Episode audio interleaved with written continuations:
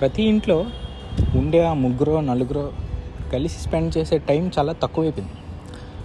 అంటే అందరి ఇంట్లో ఇలా ఉంటుంది అనట్లేదు but due to many reasons ఇది ఈ జనరేషన్కి ఒక కామన్ థింగ్ లాగా అయింది. పెద్దవాళ్ళు ఉంటారు ఫర్ ఎగ్జాంపుల్. వాళ్ళ తినే టైం వేరు. పిల్లకాయలు ఉంటే వాళ్ళకి ఇంకో టైం.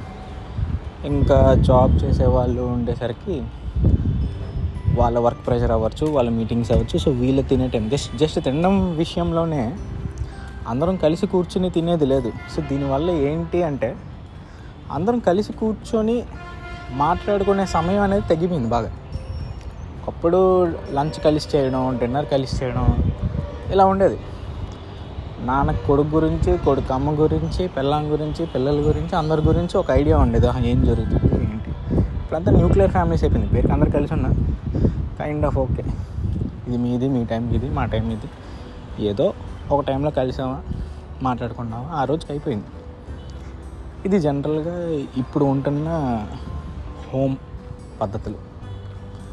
బట్ నాకు తెలిసిన ఇల్లు ఇంకొకటి ఉంది. ఇంకో రకమైన ఇల్లు. అదేంటంటే అందులో ఉన్నంతసేపు కలిసే ఉండాల్సి వస్తుంది. కలిసే ఉంటాం. చక్కగా మాట్లాడుకుంటున్నాం.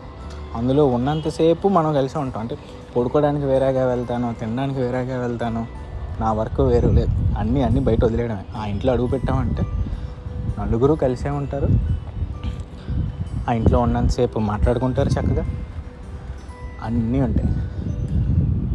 అదే కార్ ఒక మినీ హోమ్ అని అంటాను నేను. బయట ఎక్కడో ఫుల్గా తిరిగి మన ఇంటికి వచ్చి పడిపోతే అమ్మయ్య వచ్చేసాంరా అని ఎలా అనిపిస్తుందో మన కార్లో కూర్చున్నా సరే అదే ఫీలింగ్ వస్తుంది. ఒక మినీ ఇల్లు. ఉన్నంతసేపు కలిసే ఉంటాం మాట్లాడుకుంటూనే ఉంటాం. బాగుంటుంది. నాలుగు చక్రాలు ఎక్కడికైనా తీసుకెళ్ళే విధానం ఒక షెల్టర్ ఎండకి వానకి తడవకుండా. బయట వాడికి సంబంధమే లేదు. లోపల మనం ఏం మాట్లాడుకుంటున్నాం మనకి నచ్చింది నచ్చినట్టు ఉండొచ్చు. సో ఉన్న ఇల్లు అమ్మేసి కార్లు ట్రావెలర్లు కొనేసుకుందామా?